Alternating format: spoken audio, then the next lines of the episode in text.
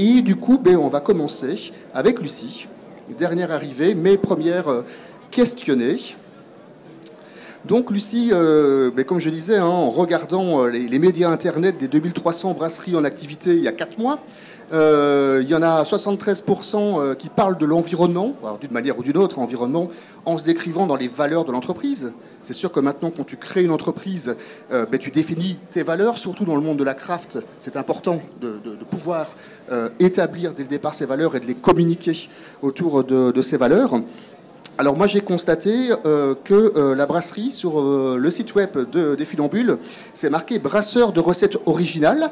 Donc ça vous pourrez le constater vous-même à leur stand en adoptant une démarche éco-responsable.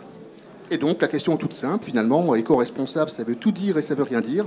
Donc si tu pouvais en deux minutes ben, nous présenter un petit peu votre vision et votre interprétation de cette éco-responsabilité au sein de la brasserie Les Funambules. Ouais, bah bonjour euh, à tous déjà. Euh, nous, à travers notre brasserie, on voulait vraiment adopter une démarche écologique le plus possible. Donc ça passait euh, à la fois par nos recherches de matières premières qui étaient du coup intégralement en bio.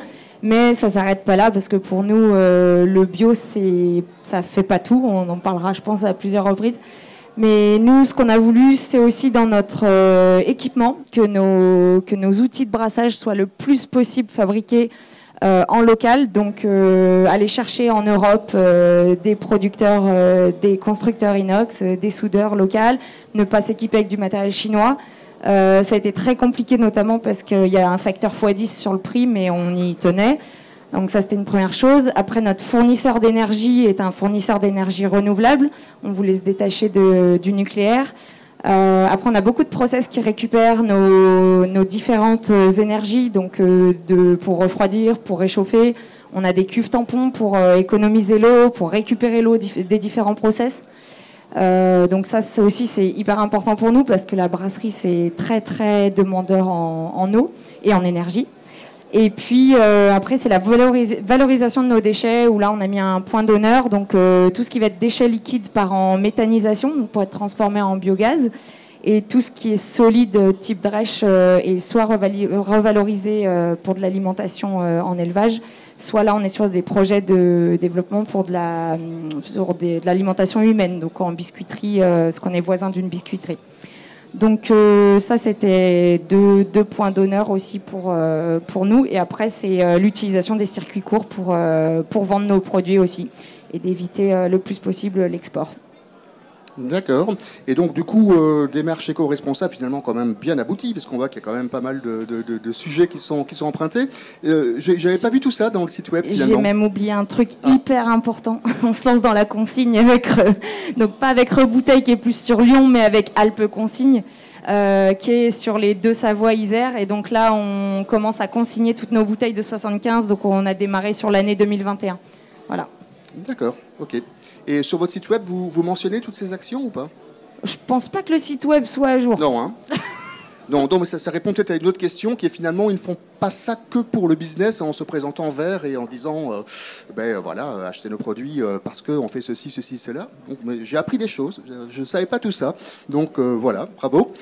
Donc la deuxième personne, ben, c'est Maxime. Je fais les, les extrêmes ici. Et nous avons donc un, fermier brasseur. Alors, euh, pour euh, situer un peu, donc je rappelle, on est à peu près à 2400 brasseries euh, françaises en, activité. Et en mars 2022, sur Projet Amertume, j'en avais recensé 148 qui sont des fermes brasseries. Donc, les fermes brasseries, c'est quand même une spécificité française, en ce sens que ben, ce sont des gens qui euh, ne sont pas nécessairement fermiers au départ. Ils peuvent démarrer les deux activités en même temps, mais euh, ils veulent, euh, comment dire, produire tout ou partie des ingrédients qui servent pour la production de leur bière. Donc là, en termes de circuit court, on imagine qu'on est au plus proche du, terroir. Et ça peut être bien entendu les céréales, en particulier celle de prédilection pour la bière qui est l'orge. Ça peut être le houblon, voire même il y a des gens qui pratiquent le maltage directement euh, sur site. Donc moi, ce concept de, de ferme-brasserie, c'est quelque chose qui, euh, qui me plaît bien, qui m'intrigue, parce que déjà un brasseur, euh, ben, euh, ça prend beaucoup de temps de brasser. Regardez, Lucie, elle était, était un peu en retard. Et elle était en train de touiller. Et, et donc, du coup, agriculteur, ça prend énormément de temps. Alors là, agriculteur brasseur, il dort pas ce garçon. Donc, dis-nous en plus un peu sur, euh, sur euh, euh, le fermier brasseur et évidemment la politique environnementale de la femme brasserie La Muette, qui, si je ne me trompe pas, utilise des canettes, entre autres. Bon, bonjour à tous, donc Maxime, brasseur et puis le fondateur de la brasserie La Muette et du coup de la ferme brasserie La Muette. Donc on est basé en Vendée. j'ai en fait, j'ai repris l'exploitation agricole familiale donc c'est une exploitation élevage, culture de père en fils depuis plusieurs générations. Et euh, j'ai toujours voulu en fait reprendre l'exploitation euh, familiale. Et à l'époque, euh, reprendre l'exploitation, ça demandait en fait d'ouvrir un nouvel atelier. Donc faire plus de bovins, faire plus de, de volailles, faire plus de culture, c'était des choses qui n'étaient pas possibles parce que c'est très compliqué de trouver des terres supplémentaires. C'est un peu une hérésie de monter encore en volume ou faire des poulaillers, des choses comme ça supplémentaires sur l'exploitation. Euh, et, pareil, faire plus de bovins, c'était euh, économiquement très compliqué. Euh, première chose. Deuxième chose, il y, a, hum, la partie, on va dire, équilibre de l'exploitation. donc, pareil, si j'augmentais un peu l'une ou l'autre des ateliers de l'exploitation de la ferme, ça cassait l'équilibre. Donc, moi, j'étais passionné, de bière et je trouvais que justement, il y avait, il y avait moyen en fait, d'intégrer dans l'exploitation agricole le, brassage de bière. Donc euh, voilà, j'ai commencé tout, petit en démarrant en brasseur amateur, puis après en intégrant un petit atelier qui a, grossi. Et donc voilà, j'ai monté la brasserie dans la ferme, en l'intégrant vraiment dans la ferme. Alors, pour répondre à la question, d'où, enfin, pourquoi on est une ferme brasserie, c'est qu'aujourd'hui on utilise à peu près 80% nos céréales pour brasser nos bières. Voilà, on ne malte pas, on fait malter à façon. On n'a pas la, connaissance, euh, le matériel pour le faire. Et c'est quand même un métier qui est, enfin pour moi c'est un vrai métier à part donc euh, on laisse faire les pros, voilà. Et, euh, et pour la partie euh, houblon, on l'achète aussi en fait. Hein. Voilà. Donc aujourd'hui, la partie vraiment ferme brasserie, et qu'est-ce qui nous lie vraiment à l'exploitation? C'est l'orge de brasserie cultivée sur place, maltais à façon, on brasse nos bières avec. Ensuite, on a un usage du résiduel du malt, donc des drèches après le brassage, qu'on va utiliser en, complément alimentaire pour les bovins. On fait des bovins viande. On a une taproom sur l'exploitation avec euh, bah, des burgers, de la viande, des côtes de bœuf, des entrecôtes, tout ça, qui sont en fait les, euh, bovins de la ferme nourris au drèche, en partie au drèche bien sûr, il hein, n'y a pas que ça. Mais euh, en fait voilà le cycle un petit peu. On produit, on cultive de l'orge. la majeure partie est utilisée pour produire nos bières et les drèches nourrissent les bovins. Donc si vous venez chez nous, vous pourrez manger un burger en buvant une bière et le cycle est bouclé. Voilà. Et donc tu fais malter euh, ton malt en Chine, hein, c'est ça hein? Voilà, donc en fait on achète en Chine notre. non, non, le, on travaille avec les, maltiers soudain. Euh, on fait à l'année on va on va produire 24, enfin on fait 24 hectares à peu près dans de brasserie. On on garde qu'une seule partie, on va dire 100 tonnes, euh, donc trié calibré, qui va partir en malterie chez les maltiers, faire du pâle, des houblons clairs en fait, des malte clair pardon, et, et, le reste on va complémenter. on n'a pas la volumétrie en fait aujourd'hui pour maltais à façon, euh, du, euh, des, caramels, des, euh, des plus torréfiés, on va dire aussi. Donc voilà, pour l'instant, on est vraiment sur cette partie-là. Et je pense qu'on va prochainement développer la partie flocon sur le, blé, en fait, et peut-être l'avoine. Ça, on peut le faire sur la ferme facilement, en fait. Donc ça, va être la, la, V2, on va dire. Voilà. Merci, Maxime. Alors, on va se tourner vers Pierrick. Alors, Pierrick, donc manager Europe de Yakima Chief Ops, qui n'a pas de son sur le micro numéro c'est bon, j'ai le 3. Et c'est bon, il a le son sur le micro numéro 3. Alors, du coup, euh, ben, Pierrick, euh, producteur de houblon américain et pas que, parce que c'est vrai qu'on parle de Yakima Chief Ops, mais vous avez également des houblonnières en, Europe. Euh, vous commercialisez du houblon conventionnel et du houblon biologique.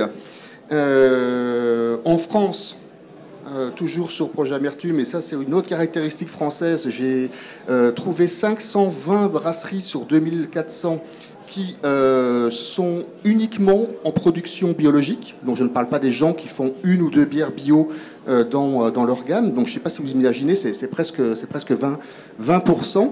Je ne parle pas des gens non plus qui utilisent du tout bio, qui sont dans des démarches bio, mais qui refusent la certification euh, derrière, parce que ça, ça, existe aussi.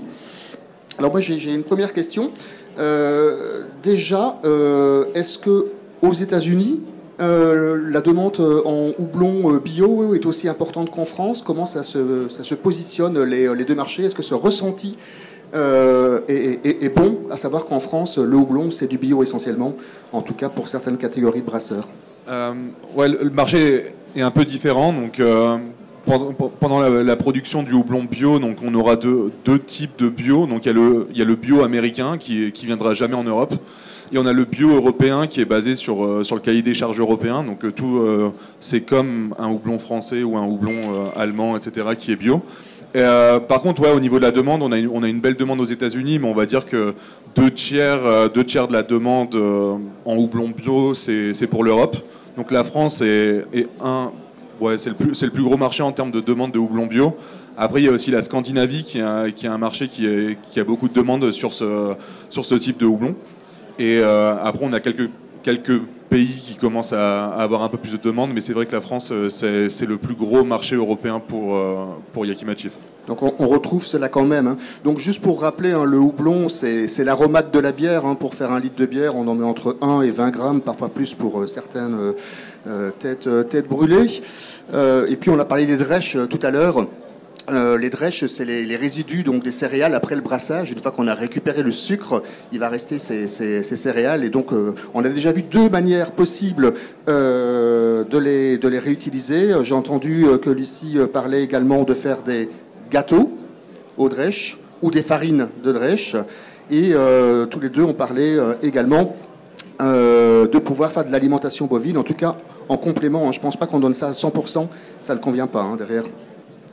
Et euh, après, ben, il y a plein de choses. Il y a également euh, euh, tout ce qui est biométhanisation. Il y a même des fabricants de meubles qui se mettent à faire des meubles en, en. Donc vous voyez, il y a un petit peu, un petit peu de tout derrière. Et du coup, Ma, question, ma deuxième question, c'est justement, on entend souvent parler de, de, terroir en France et de néo-houblonniers, et on aura l'occasion, vu qu'on a ici le président euh, d'une association de ce que j'appelle les néo-blonniers. Euh, comment vous devez, enfin, on doit souvent vous poser la question euh, est-ce que vous faites du bio? Est-ce que votre bio vient des États-Unis? Est-ce que c'est intelligent de ramener du bio d'un autre pays pour le ramener en France? Est-ce que votre bio est un bio européen, un bio américain? En gros, expliquez-nous un petit peu tout ça. Je ne parle pas des houblons frais congelés. Hein. C'était, euh, c'est un autre sujet ça. mais, euh, mais ouais, non. Donc, euh, comme je disais, donc le, bio européen, le bio américain, c'est vraiment différent. C'est vraiment différent pour nous. Après, après, c'est vrai que la notion de terroir est, est, vraiment très importante. Donc, nous, on travaille dans dans trois, trois États principalement au nord-ouest, nord-ouest des États-Unis, donc sur, sur l'État de Washington, de l'Oregon et d'Idaho. Et euh, en fait, si vous, si vous, euh, si vous, euh, si vous faites pousser du, cascade, qui est dans l'État de Washington ou dans l'État d'Oregon ou dans l'État d'Idaho, vous aurez déjà des différences, alors qu'il y a déjà une similitude en termes de terroir au niveau latitude, etc. Donc on a de la chance de ce côté-là. Au niveau des terres, c'est à peu près la même chose. Et, et, l'exemple du cascade, par exemple, qui est, une, qui est une variété publique qui peut être utilisée par tout le monde, tant que vous avez les plans. Du cascade français, sera différent du cascade allemand, du cascade espagnol, du cascade, euh, du cascade américain. Et, c'est vrai que toutes les brasseries bio qui bossent avec nous, euh, dont les Funambules par exemple, euh, ils ont une demande sur, sur, la, bah, sur la bière qui est à la mode actuellement, tout, ce qui est IPA, les bières houblonnées, etc. Et c'est vrai que, notre terroir et notre spécificité nous permet de nous permet de, répondre à cette, à cette demande comparée à, à d'autres pays, même si ont aussi leurs atouts sur le marché. Donc en gros, ce que tu me dis, c'est qu'il y a certaines flaveurs dans le houblon qu'on ne pourrait retrouver que dans le terroir euh, de ce qu'on appelle la Yakima Valley. C'est les fameux euh, tilleuls euh, qui apportent ce, fruité que tout le monde espère trouver dans son analyse de laboratoire et que malheureusement, visiblement, c'est quelque chose qui n'est pas encore reproduit ailleurs. Oui, et après, on a aussi la chance de, faire beaucoup d'investissements sur la qualité, sur, euh, sur plein de choses comme ça, pour avoir des nouvelles variétés qui peuvent répondre euh, au marché. Et donc, on a, on a cette chance-là, et c'est vrai, que, vrai que nos houblons sont réputés pour être, pour être fruités sur les agrumes, etc. Et c'est, ce qui est demandé actuellement, et comparé à des, des houblons qui peuvent être plus locaux pour nous. Eh bien, je te remercie, Pierrick. Tu vas pouvoir passer le micro juste à ta gauche. On va rebouteiller Exactement. avec Fabien. Alors c'est vrai qu'on parle d'environnement, on parle très souvent de ce que l'on boit, mais rarement de ce qui emballe le, le, produit. Pourtant, euh, je pense que dans un cycle euh, carbone complet, euh, j'avais lu que c'était de l'ordre de 40%, donc c'est c'est pas neutre, hein, c'est une moyenne bien entendu. Bah, du coup, j'ai deux questions en fait. Hein. c'est en quoi consiste le projet Rebouteille? Et quel intérêt? Est-ce qu'il y a un intérêt pour le consommateur? Est-ce qu'il y a un intérêt pour le brasseur? Voilà, tout simplement. Alors effectivement, euh, depuis le départ, on, a parlé bière et on voit qu'il y a une vraie démarche environnementale euh, en brasserie, mais on a parlé du contenu. Pardon. Nous, Rebouteille, on s'attaque plus au contenant. Donc euh, l'idée, c'est d'avoir une bouteille qui soit plus vertueuse. Donc les brasseries utilisent des bouteilles en verre. donc c'est un matériau qui est très énergivore et qui à la base n'était pas prévu pour l'usage unique et qui était consigné jusque dans les années 80. Et c'est ce que nous, on remet en place à l'échelle locale. Euh, via le projet Rebouteille, donc sur les départements de l'Ain, le Rhône et la Loire. Et on a d'autres homologues partout en France, donc euh, je vous donnerai après les contacts si vous voulez trouver d'autres projets euh, vers chez vous. Et l'idée, c'est d'accompagner les producteurs de boissons et en priorité les brasseurs, j'y reviendrai, dans la transition vers la consigne, en les aidant à adapter leurs bouteilles quand c'est nécessaire, leurs étiquettes, et en fait en leur proposant un service clé en main où on s'occupe de piloter toute la filière de réemploi. Donc c'est vraiment le terme à retenir qui s'opposent au recyclage et où on va venir euh, former leurs distributeurs, fournir des casiers, collecter, laver euh, et répondre à leurs besoins. On lève ainsi les deux principaux freins à la consigne qui sont euh, avoir un outil industriel que nous on a en partenariat avec d'autres projets et qu'on mutualise. Ce pas des outils qui peuvent acquérir par une brasserie seule. Et aussi avoir une logistique de collecte performance pour comment récupérer les bouteilles sales. Ah, j'ai une petite question justement. Tu disais que euh, euh, du coup, Lucie travaillait avec un collègue hein, euh, qui s'appelle Alpes Consigne. donc, Lucie, elle est en Savoie. Toi, tu es sur Lyon. Lucie vend ses bières sur Lyon aussi. du coup, une bouteille de, des funambules qui arrive, qui est consommée sur Lyon, on va pas la ramener en Savoie? Alors c'est une très bonne question. avant d'y répondre, je vais parler des modèles belges et allemands qui ont certains avantages pour les producteurs. Il y a des bouteilles où en fait chaque producteur a sa propre bouteille. Et euh, du coup, c'est très confortable pour le producteur. Il n'a pas grand-chose à changer. Euh, il peut se démarquer. Par contre, le problème de ce fonctionnement-là, c'est que euh, les bouteilles reviennent de partout dans le pays et retournent à la brasserie. Et du coup, d'un point de vue environnemental, on perd tout l'intérêt de la démarche et on perd l'essentiel des gains acquis. Il faut savoir qu'une bouteille réemployée par rapport à une bouteille recyclée, c'est 4 fois moins d'énergie consommée, 5 fois moins de gaz à effet de serre émis et même un tiers d'eau consommée en moins. C'est un peu euh, pas forcément logique, mais on consomme moins d'eau en lavant euh, qu'en recyclant. Du coup, nous, euh, le modèle français qu'on développe, c'est un modèle local où on vient capter les bouteilles localement et les réinjecter localement sur le marché. Après, on travaille à une standardisation avec, on va dire, on a une quinzaine de projets locaux pour avoir les mêmes standards. Et du coup, l'idée, c'est que nous, à Lyon, on récupère déjà des bouteilles, par exemple, de la brasserie Moulin d'Ascq, euh, vendus dans les biocopes. Mais l'idée, c'est qu'on ne va pas leur renvoyer, on va la réinjecter localement. Et à l'inverse, euh, les bouteilles de nos producteurs peuvent déjà être vendues ailleurs. Donc euh, il y, a un travail d'harmonisation, c'est pas encore tout à fait finalisé, mais effectivement la finalité, et qui est déjà partiellement en place à l'échelle régionale, c'est que chaque projet puisse récupérer les bouteilles de brasseurs accompagnés par d'autres projets de la région. On a une région brassicole qui est très riche, la première en France en, nombre de brasseries. Il y a d'autres projets Cro-Bouteilles. Il y a notamment Alpes Consigne à Grenoble, mais aussi Ma Bouteille s'appelle Revient à Valence. Et du coup, on, partagera la future laveuse et euh, bien sûr, on, collabore étroitement et euh, nos frontières restent poreuses. Du coup, des projets locaux, mais une solution euh, nationale. D'accord, donc pas concurrent, en tout cas pas à ce stade, parce que sur des, plateaux géographiques différents. On ne sera pas concurrent, on a aussi des formats un peu particuliers, on est des coopératives euh, voilà, on a mis aussi l'environnement et, le côté social au cœur de nos entreprises.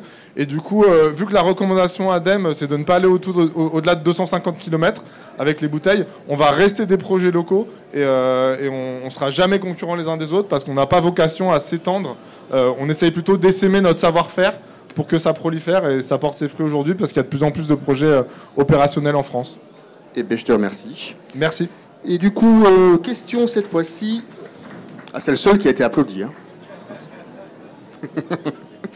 Donc, euh, question euh, suivante pour euh, Fabien, donc de, de, la FARA. Donc tu peux déjà nous expliquer en vraiment 10 secondes c'est quoi la FARA, à quoi ça sert. Et puis la question que je vais poser, c'est vous êtes néo-houblonnier, vous produisez sur des petites parcelles, c'est un hectare, 2 hectares, 4 hectares et encore, les, les, pieds de houblon se comptent par centaines et pas par milliers ou par, par, par dizaines de, de milliers. Du coup, en quoi le fait d'acheter un houblon euh, bio euh, chez vous, avec vos moyens qui finalement, en termes de recherche et développement, en termes de structure, en termes de, oui, de, je veux dire, de moyens scientifiques pour produire et essayer d'avoir un cycle le plus vertueux possible, en, quoi est-ce intéressant d'acheter euh, son houblon chez, chez un néo-houblonnier d'une manière générale et puis la Fara en, en particulier? Ça fait beaucoup de questions. Oui. On va essayer d'être court sur la partie AFARA. Donc, euh, l'AFARA, on est une association de producteurs de houblon en Auvergne-Rhône-Alpes. Ça, c'est l'acronyme de l'AFARA. À l'origine, l'association a 5, ans maintenant et était destinée vraiment qu'aux producteurs de houblon. Donc au début, c'était 3-4. L'année dernière, on était une dizaine. Cette année, on est 15. Et l'année prochaine, on sera une vingtaine. Euh, au moins 15 en porteurs de projet. Donc en plus de la partie houblon, on, je fais la parenthèse tout de suite, comme ça peut-être après on, élude, on est porteur, enfin structure signataire sur un plan de filière brassicole porté par la région Rhône-Alpes, proposé par la, région Rhône-Alpes. Et donc nous, on est la structure qui accueillons ce plan et qui va du coup aujourd'hui regrouper plus que des houblonniers. Donc on a euh, dans notre euh, dans, nos membres des malteurs, ils sont plusieurs aujourd'hui, il y a des brasseurs, il y a des organismes de conseil, etc. Donc ça, c'est pour la partie euh, structure associative. Aujourd'hui, on représente une quinzaine d'hectares plantés et en production sur 2021. Et sur la campagne 2022, on, va être au-delà de 20 hectares euh, en production. Et avec une croissance comme ça chaque année de. Donc quasiment tout en bio, même si aujourd'hui la FARA, ce n'est pas, pas dans son modèle d'être une, une association de producteurs bio. C'est d'abord un moyen d'avoir un réseau entre nous puisqu'on est sur des fermes qui à la base sont isolées, qui ont besoin de se regrouper pour certaines questions. Voilà pour la présentation. Euh, donc on est néo-houblonnier. Alors nous on n'aime pas trop ce terme parce que néo, euh, on sera néo jusqu'à quand? Est-ce que dans 15 ans on sera encore néo-houblonnier? On est plutôt, on se définit euh, très modestement comme houblonnier indépendant, sachant que voilà, on réinstalle, on réinstalle des modèles agricoles dans des bassins où ils n'existaient plus, où ils n'existaient pas. Et ça, c'est le premier défi aujourd'hui. Donc, euh, au-delà de la volumétrie et surtout, enfin, par rapport à la qualité, on va essayer de faire tenir et de proposer un nouveau modèle sur des fermes bien spécifiques avec une, euh, une petite occupation des terres. On est sur des fermes qui vont justement, comme tu le disais, être souvent à l'échelle de l'hectare au moins et aller jusqu'à, dans notre région, ça va être 6 à 8 hectares. L'intérêt euh, pour nous, c'est d'abord sur un point de vue agricole et vie paysanne, de montrer que ce modèle est aujourd'hui euh, viable dans nos campagnes, où on va chercher à, remettre des fermes à échelle humaine avec peut-être des ateliers complémentaires, donc du houblon, éventuellement un petit élevage, du houblon ou du maraîchage, du houblon et d'autres choses. Aujourd'hui, chacun expérimente un peu dans son carré. Pour la partie euh, distribution et du coup intérêt que peut avoir après une collaboration, parce que nous on, la voit vraiment comme ça de, entre brasseurs et producteurs, c'est qu'on est vraiment sur un modèle de vente directe. On est indépendant et on fonctionne en réseau au sein d'associations comme la Fara ou Blanc de France, mais par contre chacun va du coup au sein de son terroir essayer de, proposer un produit qui va être le plus local possible pour les brasseurs autour de chez lui. Nous, le, le rayon d'action d'une ferme à Fara, en termes de distribution, ça va être la centaine de kilomètres. Donc euh, ceux qui sont dans la Drôme vont distribuer, par exemple sur le Diwa, il y a un bassin de brasseurs, euh, de brasserie intéressant, sud Vercors et jusqu'à la plaine du Rhône. Après, il y a des houblonnières sur l'Isère qui vont du coup se concentrer sur la métropole, euh, enfin l'agglomération grenobloise, les différentes vallées qui la jouxtent. Et nous, enfin du coup, producteurs, nous dans l'Ain, à côté de Bourg-en-Bresse, on a ces bassins autour de la ville de Bourg-en-Bresse, le Mâconnais, et euh, l'approche région lyonnaise. Quoi. Donc on est vraiment sur cette défense-là, d'abord des modèles économiques qu'on est encore en train de tester et de valider, puisque c'est des fermes jeunes qui vont devoir pérenniser et fiabiliser leurs activités sur les cinq prochaines années, les dix prochaines années, et ensuite sur vraiment la, partie euh, vente directe, circuit court. En sachant que le houblon, c'est une plante qui demande énormément de soins. J'ai oublié le nombre d'heures par hectare et par an, mais je crois que j'avais. Enfin, c'est des valeurs qu'on essaye de compiler au sein de la Doublon de France mm. pour avoir le plus, un éventail plus large. On est sur des valeurs qui vont se rapprocher d'un maraîchage manuel ou de la viticulture sur 400 heures euh, 400 hectares. Heures, 400 travail manuel regroupé sur une petite période, bien sûr, sinon ce serait pas drôle tout au long de l'année. C'est sûr. Donc merci Fabien. Et puis on va finir ce tour de table. Vous voyez, on a, fait, on a voulu faire. Euh, c'est la mode des tables très longues. Donc on a voulu faire une, table ronde euh, très longue. Voilà. Donc, euh, ben, on, a Jean, donc, qui est malteur, malteur régional. C'est vrai qu'on n'a pas dit néo-malteur, pour le coup. et dans la Drôme, et euh, donc, le maltage, c'est un processus qui est fortement consommateur en eau, fortement consommateur en énergie. Euh, est-ce que vous avez déjà fait le, calcul Alors, évidemment, tu vas présenter ça dans le cadre de ton entreprise, hein, mais euh, l'impact carbone sur ton activité et euh, est-ce que finalement, c'est intéressant dans cet impact carbone de partir sur un malteur régional par rapport à un malteur industriel qui va produire des batchs qui peuvent être 100 ben, fois, voire 1000 fois plus importants que, toi? Bien sûr. Bonjour à tous. Donc, je suis Jean, fondateur d'Avomalt. Tout d'abord, je tiens à remercier Emmanuel pour l'organisation de cette conférence qui, on le voit avec vous, est cette salle comble que c'est un vrai sujet qui concerne à la fois bah, les clients et les brasseurs et qui, fait du coup une qui en fait du coup une opportunité pour les brasseurs pour répondre aux, besoins et euh, à la demande des clients. Donc euh, voilà, donc merci beaucoup. Euh, donc moi je suis brasseur depuis 2012. je sourçais mes, mes maltes à l'étranger comme beaucoup de, de brasseurs. J'en ai eu un peu assez de, de ce modèle-là. J'ai cherché comment optimiser euh, écologiquement et économiquement et thermiquement euh, mes brasseries. Euh, au niveau technique, on était tous un peu arrivés aux mêmes solutions de récupération d'eau chaude, d'isolation des cuves, voilà. Et un point qui restait donc à travailler, c'était l'origine du sourcing des matières premières. Euh, aujourd'hui, la plupart des brasseurs utilisent des mâles venant de Belgique et d'Allemagne, euh, qui du coup sont des orges sourcées sur les marchés internationaux, avec des compteurs kilométriques euh, qui sont assez importants. alors qu'on fait beaucoup d'orges brassicoles en région, et malheureusement, cette orge, enfin, aujourd'hui n'est pas forcément brassicole, c'est des orges, notamment très important dans les rotations bio. et ces orges sont généralement fourragères et elles sont données aux cochons. Et, c'est fort dommage, puisque en changeant de variété, on peut mieux valoriser euh, ces orges pour les agriculteurs et puis relocaliser euh, la production. Et aujourd'hui, il y avait un déficit de malterie, donc euh, il y a quatre projets euh, du coup, qui ont ouvert pour répondre à ce besoin et euh, est en train de se créer une filière de production de malt en région avec la production d'orge brassicole de qualité euh, sur la région Rhône-Alpes et des malteries qui le transforment pour les brasseurs désireux de réduire cet impact kilométrique. Puisqu'effectivement, euh, aujourd'hui, c'est un axe important de gain euh, écologique, euh, d'éviter de, faire venir des, paquebots entiers de, céréales et des camions, des smirmorques de l'Europe entière.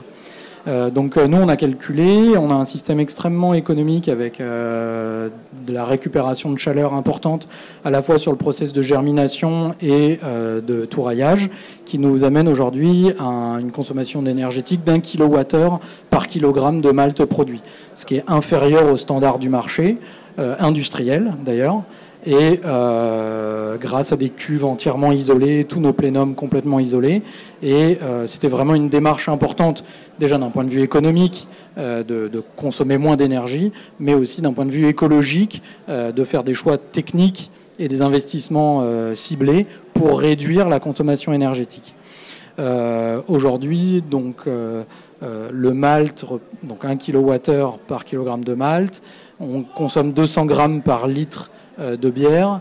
Aujourd'hui, pour faire donc un hectolitre, il faut 20-25 kg de, malt, donc 20 kWh d'énergie pour le malt, euh, versus 50 euh, kWh par hectolitre pour le brassage en lui-même.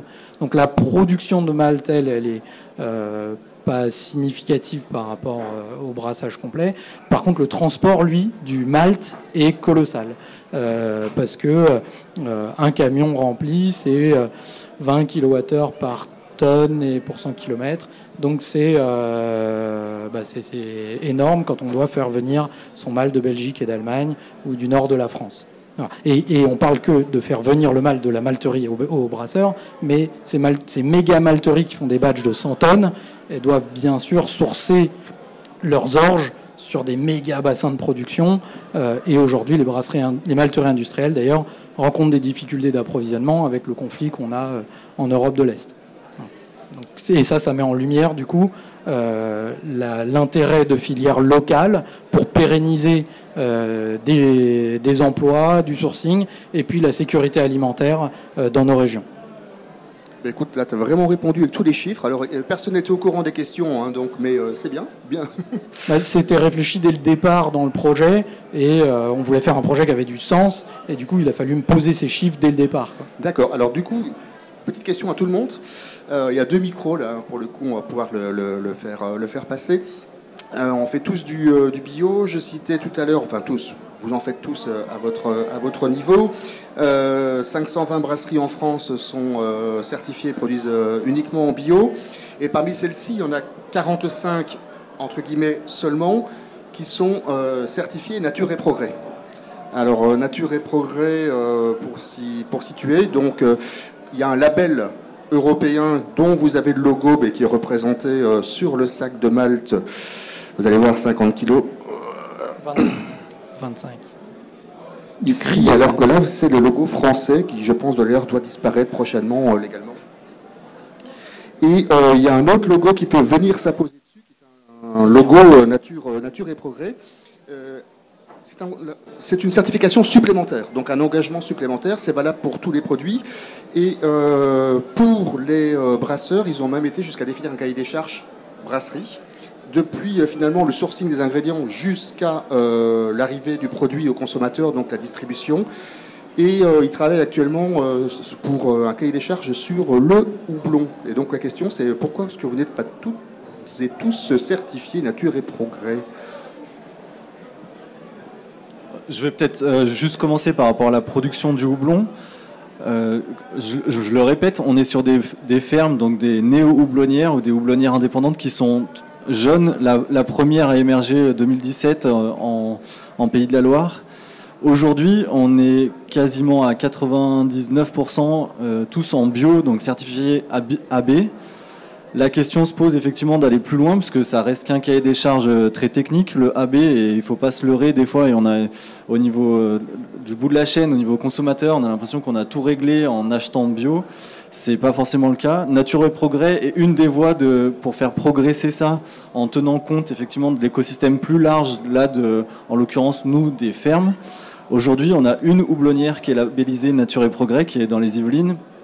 Euh, on est on est demandeur de, ça. Sur des lancements de fermes, aujourd'hui, on se rend malheureusement compte qu'on en a on n'en a pas besoin commercialement parlant. Quoi. En étant certifié AB, euh, le, produit, on, va aller travailler après sur la qualité intrinsèque, l'amertume, les aromatiques des houblons. Mais sur les, labellisations, c'est aussi des démarches qui sont nouvelles et qui sont peu maîtrisées. Aujourd'hui, sur 50 euh, fermes, il n'y en a qu'une seule. C'est un peu la... On espère que ça va faire boule de neige, mais la certification, enfin l'homologation Nature et Progrès, elle est encore, euh, elle est, elle est toute, toute, récente, donc on est peu encore à maîtriser tout ce que, tout ce qu'il y a derrière. Et c'est une charge supplémentaire. Et si en plus, euh, visiblement, euh, le seul label bio vous permet de, de tout écouler, vu qu'on est en manque de houblon en France. Oui, alors il permet sur, le, sur le, la partie commerce, pardon, mais bon, sur la partie du coup environnement plus fine ou en tout cas éthique, ça, ça résout pas grand chose. Quoi. Donc, on l'espère tous passer des caps un peu. Alors, Je vais changer de micro déjà pour commencer. Euh, moi, je vais abonder euh, dans ton sens. Effectivement, Rebouteille, euh, on a commencé avec une brasserie qui est là, c'est la brasserie Nomade, et cinq magasins il y a deux ans. Aujourd'hui, Rebouteille, c'est 40 producteurs. Il doit y avoir une trentaine de brasseries. et on a 100 points de vente. Et du coup, je dirais qu'il y a la moitié de nos points de vente partenaires qui demandent la certification bio. Et c'est vrai que nous, en tout cas, les distributeurs qui travaillent avec nous, qui sont sensibles aux causes environnementales et à la consigne, sont en général sensibles au bio. Et du coup, euh, il y a beaucoup de brasseries aussi euh, qui vont vers le, label AB et pas forcément vers Nature et Progrès parce que ça leur ouvre euh, des points de distribution potentiels. nous, aujourd'hui, il y a Biocop, par exemple, qui a voté l'obligation de la consigne pour ses magasins. Donc, on est le référent local Biocop.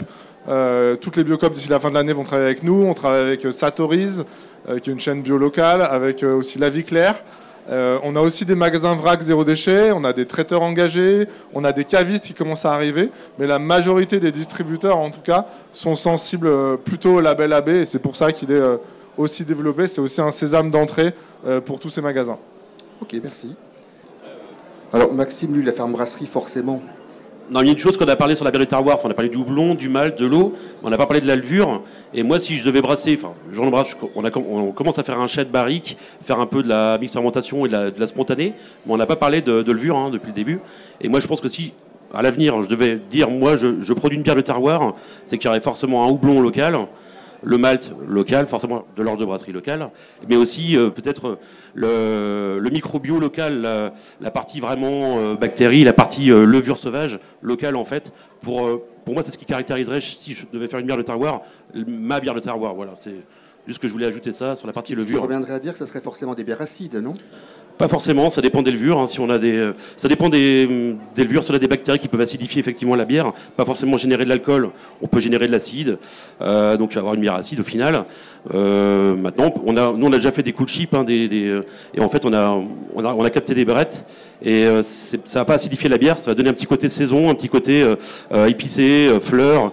la bière, après, il y, a différentes souches, effectivement, mais différentes aromatiques possibles. Mais on n'a pas forcément en résultat une bière acide. On aura une bière un petit peu bah, comme on peut retrouver en Belgique, par exemple. Sur, les premiers essais qu'on a, c'est ce qu'on a aujourd'hui. Après, on verra à l'avenir si d'autres choses se développent dans les, les cultures actuelles. Voilà. C'est tout bon? Est-ce que je peux rajouter un mot sur le coût du malt, puisque c'est souvent quelque chose qui nous est euh, reproché. Euh, la semaine dernière, il y, a, 15 jours, il y a une brasserie qui nous a appelé en nous disant qu'on était moins cher que Weiermann, euh, parce qu'ils ont un mix énergétique et un sourcing lointain.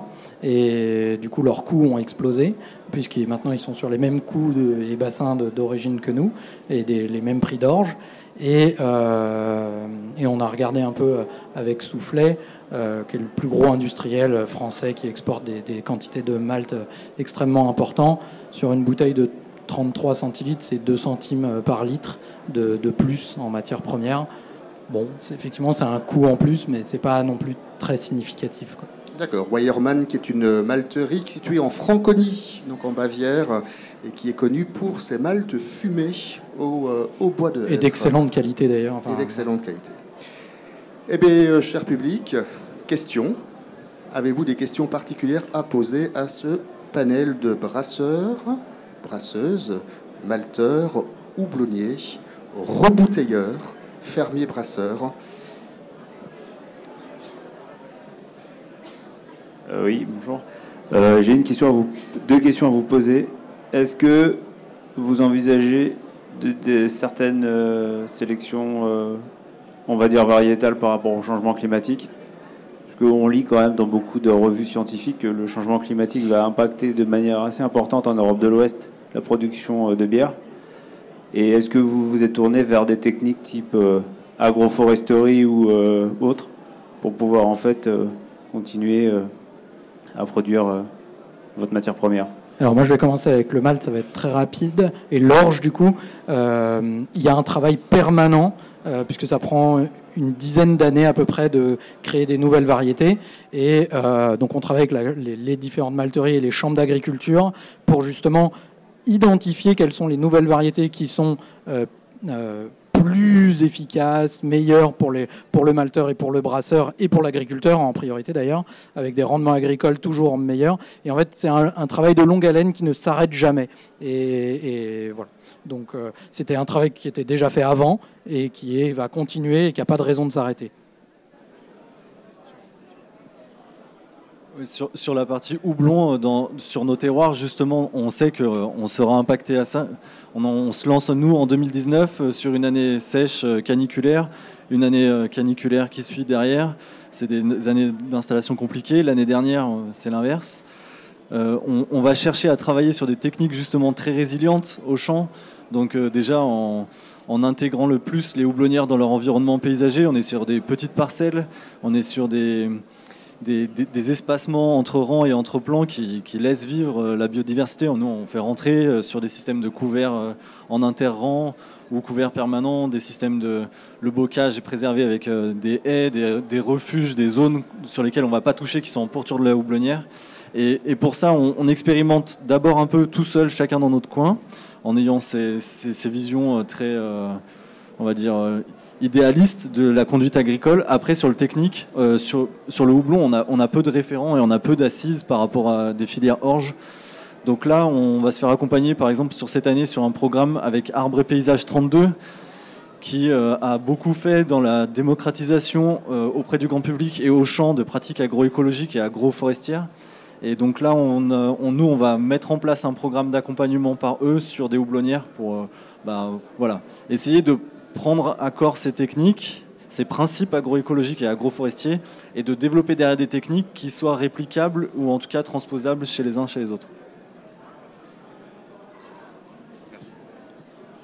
Euh, on, fait à peu près la même chose que mes collègues, donc, euh, euh, on essaie de travailler de, plus en plus en permaculture avec, les différentes fermes qu'on a au sein de la coopérative.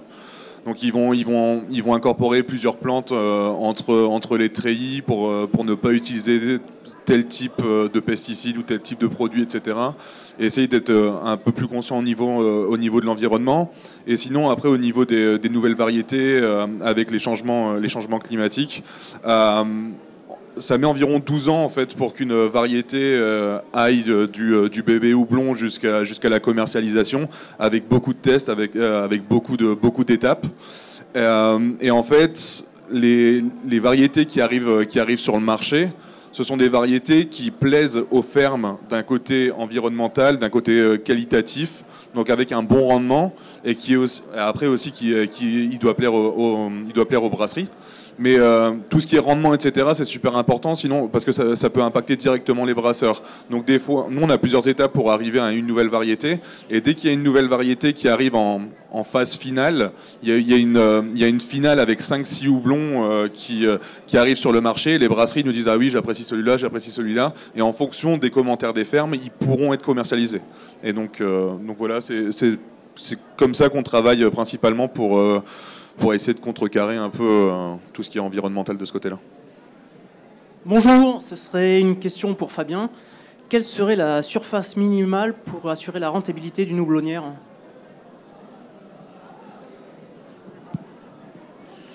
Je ne vais pas répondre à cette question là maintenant, parce que c'est impossible à définir. On est sur des structures qui sont jeunes et qui sont toutes euh, très spécifiques. Euh, on a des collègues dans le DIWA qui vont être sur un schéma euh, plantation, donc houblonnière et petits fruits, fabrication de jus, brasserie à la ferme. Il y en a d'autres qui vont être sur des modèles avec houblon élevage, qui vont du coup valoriser euh, l'animal et le faire rentrer dans, la houblonnière pour rendre du service en, en agro-pastoralisme par exemple. Nous on est sur une ferme où on va avoir du houblon et bien sûr à côté on a un foncier qui nous permet de faire du fourrage on n'a pas, pas, le modèle type aujourd'hui. Par contre, si on veut s'installer, on a quand même un schéma qui fait qu'il y a de la mécanisation et que cette mécanisation a un coût en termes d'investissement et qu'une houblonnière d'un demi-hectare aujourd'hui, sauf à être sur vraiment une valorisation sur un circuit fermé euh, à côté de la brasserie, c'est l'exemple par exemple de la vieille mule euh, dans, dans la Drôme, ça, ça marche. Mais par contre, au niveau euh, ferme avec atelier principal ou blond, aujourd'hui on n'en sait rien. On sait qu'il y a une jauge minimum d'entrée qui est 1 hectare, 1 hectare 5 pour pouvoir euh, faire tourner la, mécanique qu'il y a derrière. Après, la limite haute, euh, je pense qu'on ne l'aura pas de toute façon, parce que personne va vouloir, en tout cas aujourd'hui, c'est pas la, la, volonté de monter des fermes qui vont faire 15 hectares, je ne sais pas si ça parle à tout le monde, mais qui en houblon commence à faire des belles exploitations, mais qui est juste dans la moyenne du bassin alsacien. Et ça, c'est la moyenne française. Sur des bassins de production euh, en Europe plus proche de chez nous, mais aux États-Unis, on n'est pas du tout sur le même modèle de ferme. Donc là, le modèle économique, on, on, le construit et on va naviguer petit à petit avec. On va sûrement se prendre quelques, limites aussi bien frontales, mais aujourd'hui, on n'a pas de réponse ferme. Euh, alors moi j'avais une question par rapport aux levures, parce qu'on n'en a pas beaucoup parlé, euh, Maxime nous l'a rappelé, euh, sur les levures bio. Est-ce que déjà ça existe et comment, quand on fait une bière bio, on choisit ces levures pour, pour avoir justement ce label bio? Ben Aujourd'hui, en levure, on n'a pas de certification sur tout ce qui est levure déshydratée. Donc, pour avoir la certification bio, on nous demande l'attestation comme quoi la levure est non OGM. Donc en gros, on doit juste certifier qu'elle n'est pas OGM, cette levure, mais on n'aura pas le certificat AB. Et aujourd'hui, les seules levures bio qui existent sont en liquide, donc euh, beaucoup qui viennent des États-Unis. Euh, nous, je sais qu'on a essayé, il y a sûrement plein de brasseurs qui ont déjà essayé, il y a, il y a plein d'intérêt à travailler la levure liquide, mais le gros point noir, c'est le prix. Euh, ça coûte très très cher de travailler avec de la levure liquide. Donc moi, pour moi, à mon sens, ce qui aurait le plus de sens en termes écologiques, ce serait de cultiver ses propres levures et de reprendre ce qu'on disait tout à l'heure avec euh, pourquoi pas cultiver chacun ses levures de terroir en fait, pour qu'on ait chacun euh, les levures qu'on a chez nous et qu'on cultive et qu'on ait nos bières qui aient leur, leur identité avec ça. Mais après, euh, tous les brasseurs n'ont pas ni les moyens de se monter un labo, ni les compétences euh, en microbiologique pour faire de la culture, ni l'envie d'avoir euh, ces levures-là, parce qu'en fait, on ne va pas les choisir quelque part, elles vont se choisir toutes seules. Donc aujourd'hui, nous personnellement, on est en bio, mais avec des levures sèches non OGM, qui ne sont elles-mêmes pas bio, sachant que la levure, c'est un sachet, c'est 500 grammes pour faire fermenter 3000 litres, quoi. Donc euh, on est sur des quantités. Euh, enfin, moi, je ne pense pas qu'il y ait de soucis de contamination euh, avec les levures. voilà. Est-ce qu'il nous reste une dernière question? Bonjour. Il y a une chose qui n'a pas été évoquée, qui me semble importante, c'est l'eau, en fait, dans tout ça. On a des industries, que ce soit la brasserie, la fabrique de houblon, enfin les houblonnières ou les malteries, qui ont un impact énorme sur l'eau. Sur donc qu'est-ce qui peut être mis en place pour réduire euh, déjà la, pollution de l'eau et euh, comment dire améliorer l'économie euh, l'économie d'eau en fait? Je peux encore répondre, je sais pas. Ouais. alors nous, sur l'eau, par exemple, on a mis plusieurs choses en place. Il y a déjà l'achat d'une centrifugeuse qui permet que toutes nos fins de fermenteurs, donc qui sont, c'est là où on a tous les résidus de levure, de houblon ou d'épices, euh, qui sont très chargés en liquide. Et en fait, si on les vide, euh, on perd énormément d'eau qui est incorporée dans ces résidus. Du coup, le fait de centrifuger ça, on va à la fois retirer un déchet qui est beaucoup plus sec, donc euh, qui part en méthanisation avec moins de perte de volume. Donc là, on fait un peu une économie de et de produits finis, donc de bière, et d'eau indirectement. Donc il y a ça. Après, il y a le fait qu'avec des cuves tampons, on a une cuve tampon d'eau chaude, une cuve tampon d'eau froide. Et ben par exemple, quand on refroidit la bière avant de l'envoyer en fermenteur, toute l'eau qui sort du refroidisseur, qui est du coup chaude, on va la récupérer dans une cuve isolée où elle sera déjà à, je sais pas, 70 degrés. Et le lendemain matin, s'il faut la chauffer à 80 degrés, on n'a plus que 10 degrés de chauffe à faire. Donc c'est à la fois une économie d'énergie, parce qu'on n'a pas besoin de chauffer de 15 degrés à 80, mais juste de 70-75 à 80. Et à la fois économie d'eau, parce que cette eau-là de refroidissement, elle part pas au drain.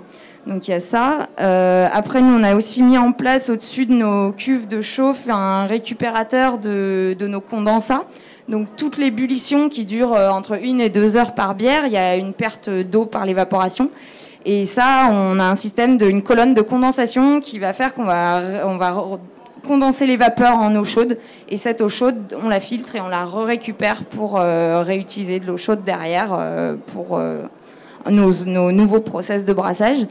Donc ça, ça fait partie des économies. Après, il y a aussi le fait que nos, en termes de pollution de l'eau, donc là pas d'économie, c'est que nos fins de fermenteurs dont je parlais tout à l'heure, on a tout ce qui est les résidus, donc tout ce qu'on va jeter. Nous, on l'envoie pas euh, à l'égout. Donc, euh, enfin, en France, il y a quand même une, euh, une, réglementation par rapport aux rejets dans les eaux. Sauf que pour les brasseries, c'est assez compliqué parce qu'on a des rejets très chargés en matière organique.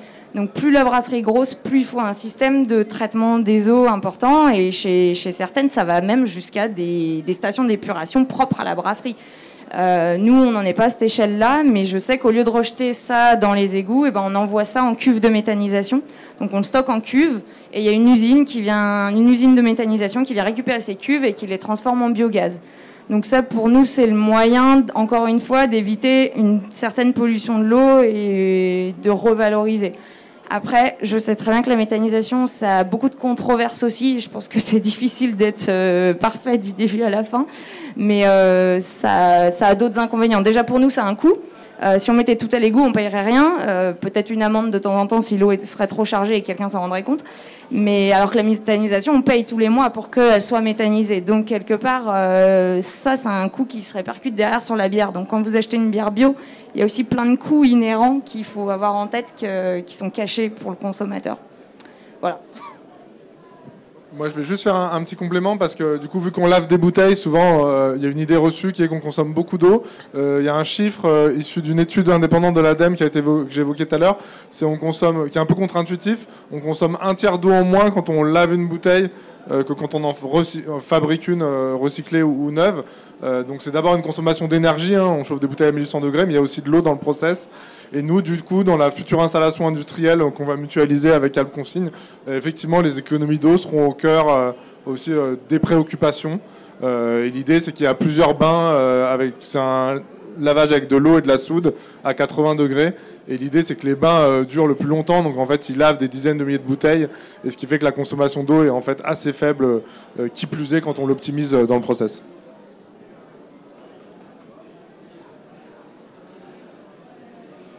Désolée, j'ai beaucoup de choses à dire là-dessus, mais euh, sur l'eau, il y a aussi autre chose, c'est que nous, par exemple, euh, dans notre planification de, brassage, on va concentrer toutes nos journées de brassage euh, dans le mois. Donc on va pendant une semaine non-stop, on va brasser et du coup on va faire un seul cycle de nettoyage pour toute notre install. Donc en fait, toutes nos eaux de nettoyage et notamment les produits chimiques, euh, et acides qui nous permettent à laver, ils vont être utilisés une seule fois pour cinq brassages. Alors que si on avait fait un brassage tous les quatre jours, bah, il aurait fallu faire euh, quatre brassages par, par mois.